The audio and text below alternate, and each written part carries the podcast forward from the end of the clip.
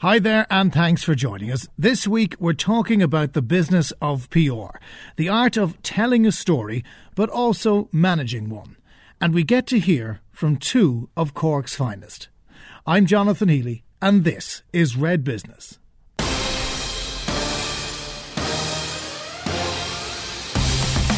The Red Business Podcast with CompuB, building your business with premium Apple solutions. CompuB.com. And with me are two of the finest PR professionals that I have ever encountered in all of my career. And I'd say that not in jest, but in seriousness. I am very happy to welcome Ann-Marie O'Sullivan and Robin O'Sullivan of AM O'Sullivan PR. You are both very welcome to Red Business. Thank you very much, Jonathan. Great to be here, Jonathan. It is Thank you. it- genuinely, it's great to have you both here because we, we go through a lot of husband and wives, um, father and son combos, but like it's sitting in front of me. I, I know you both so well, so it's a little bit weird. So we're going to work through that, okay? That that's how we're going to go with. Uh, but to explain, Robin, the background to all of this, you started out. Was it straight into journalism? Was. I was uh, as a as a raw seventeen year old. I went into the then Cork Examiner and Evening Echo, and uh, following my father's footsteps and my uncle's footsteps, and uh, I had a great time there. And And, from and there, learn, learn my trade. yes, well, and back in the day when the trade was to be learned, um, when did you move to RTE then? I moved to RTE in 1965. I was their first reporter in Cork, uh, uh, uh, on the staff at that stage, working over in Union Quay, where the School of Music is now. And people forget that that's where RTE used to be before they moved over next to the Holy Trinity Church. And you were the voice of Cork for RTE for how many years?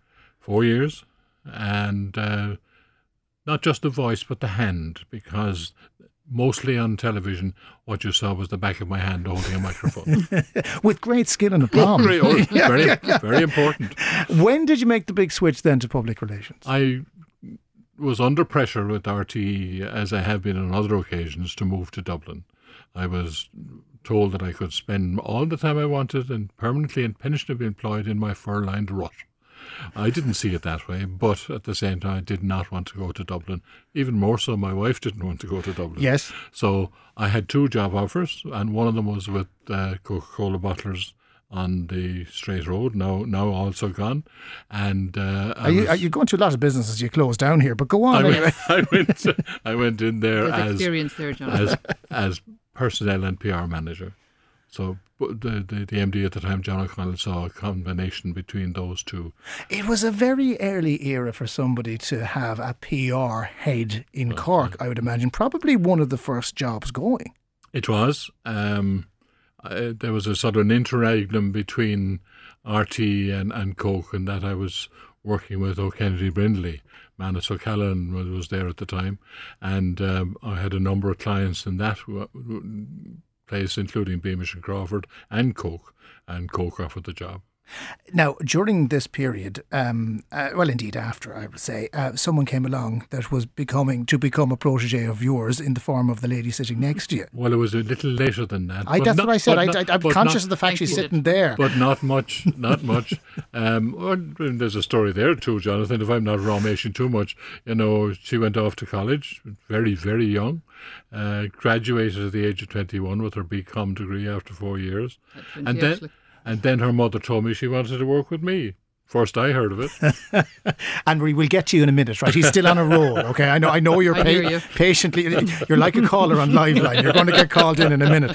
But uh, you know, then you you you dipped your toe back into broadcasting with what is euphemistically known in Cork as the multi, and you were the face of the multi, for a long Multi-channel. time. Yeah, We- he we- was the man from the multi. Demand man from the multi. I, funnily, I had an experience being, being asked about it the other day, uh, and I walked down Kensington High Street on one occasion, and there was a chauffeur busily polishing a large Bentley, and next thing I hear, "What about the multi?" so I mean, it became it became huge, and we decided after four years that really we we had to decide whether we were broadcast people or PR people.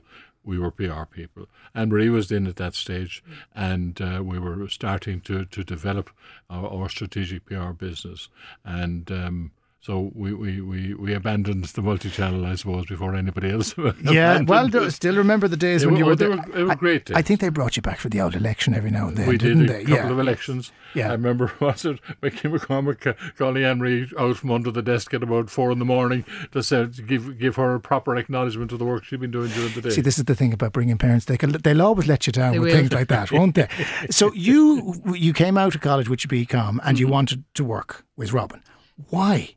So I don't mean that in a bad way, I, but no, and I- why? And I think I would have a slightly different version of that story. So I came out of college with my BCom, um, and thought I wanted to work in PR, but I definitely did not want to work with Robin. Uh, so Robin very helpfully He's horrified, by the way. I can set up a number of interviews for me in Dublin with a variety of people um, that he knew.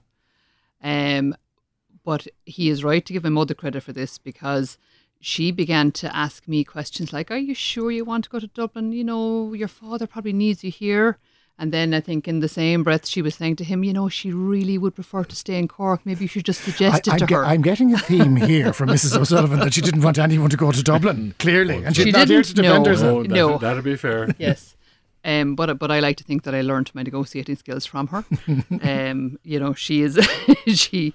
So uh, literally, uh, July thirty years ago. So just next month, uh, thirty years ago, I joined Robin in the business. Yeah. So And have you enjoyed that? I mean, you, you were under the tutelage of your father, Hmm. um, and that that can sometimes be tricky when you're working with someone who you know that well. yeah. And the fights that inevitably happen. I mean, I'm sure you were a terror as a teenager, but did that translate into the business as well? I, I suppose uh, the dynamic of a family business is is a really unusual one, and I think a lot of people struggle to understand it if they've never worked in a family business.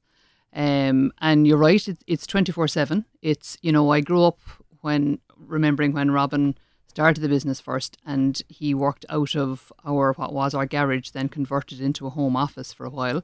So we all understood how it worked. We had to be quiet when he was on the phone with, you know, there was a whole dynamic Trying to be important. all, all of that kind of stuff. And then moving And into scra- the and business. scrabbling for business. yes, in the early days. And then I suppose when I moved into the office, I was very conscious that I was coming in as his daughter. So therefore, you know, there's there's a I suppose a, the other members of the team were conscious of that as well. That There was a family member coming in, and what was my role going to be, and how did I fit into things. So, um, I, I think that that was that was good for me to understand how the business worked through their eyes and, and getting a proper understanding. Look, the bottom line is, and and um, I presume, Jonathan, this is part of of um, the brief that you have in front of you there. Robin is doing this a very, very long time. There are very, very few people in the country who have the level of experience and skills that he has in this business. So for me, it was, even though it didn't feel like it at the time, but it was learning at the feet of the master. You know, it was um, it was the best form of teaching experience that I could have gotten. Um, may not have experienced or I appreciated that at the time, and you know, But you can say it we'd now. go home in the evening or you'd be sitting around the dinner table on a Sunday, you know, and it was the same person that I was going to see at work in the, on the Monday morning. And, you know, so it, it was all encompassing.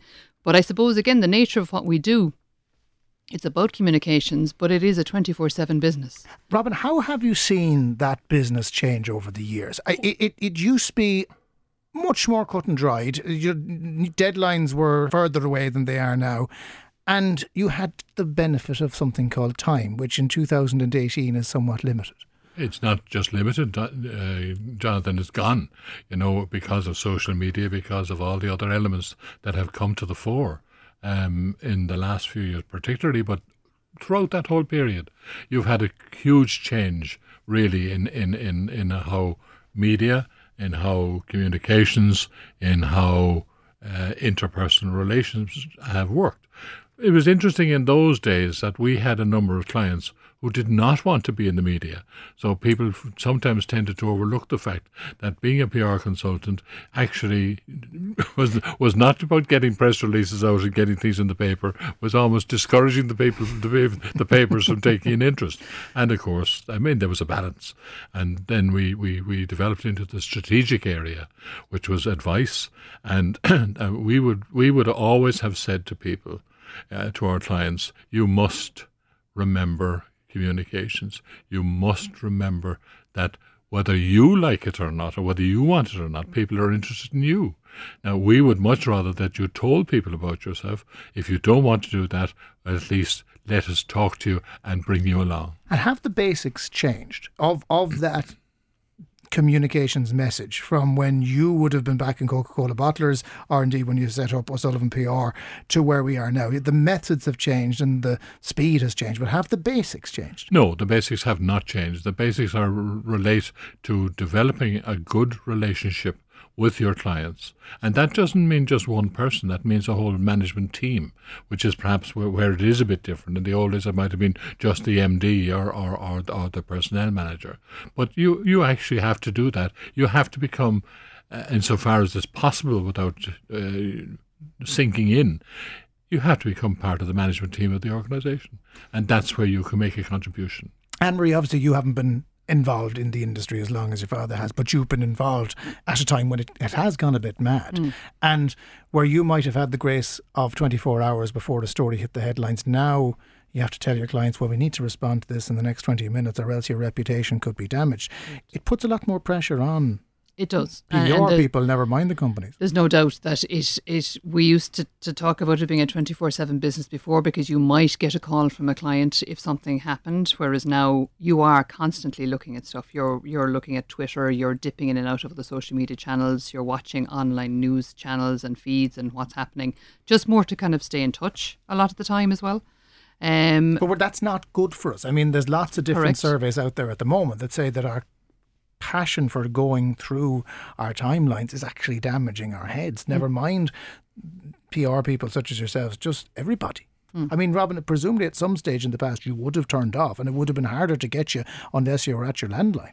Yes, uh, that's certainly true. And uh, the, the advent of the mobile phone was at the end of that day. That was the start of the change in some ways. I remember I was up at a meeting in North Cork and I got a phone call from a client who said, I need you. He said, they're closing this place down.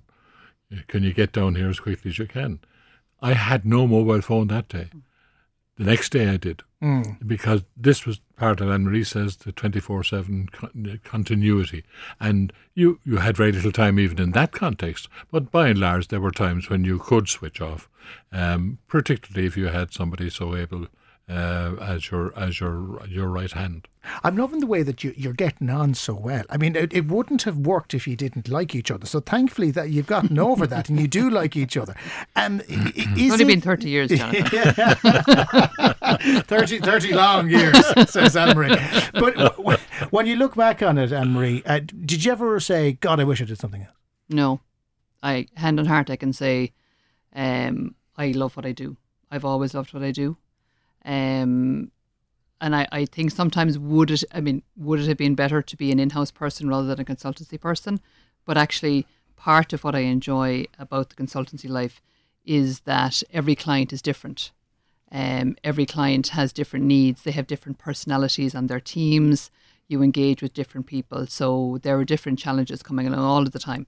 Um, and it's funny um, talking about, I suppose, what, what we do and I suppose the areas that we would be known for in terms of expertise. And, and Robin has mentioned the strategic communications piece. And we have relationships with some clients that go back over 30 years. Um, and she, she, she, didn't get rid of them, by the way. That's a good sign. she held on. But you know, um, I, and and and I, I take that as a huge compliment.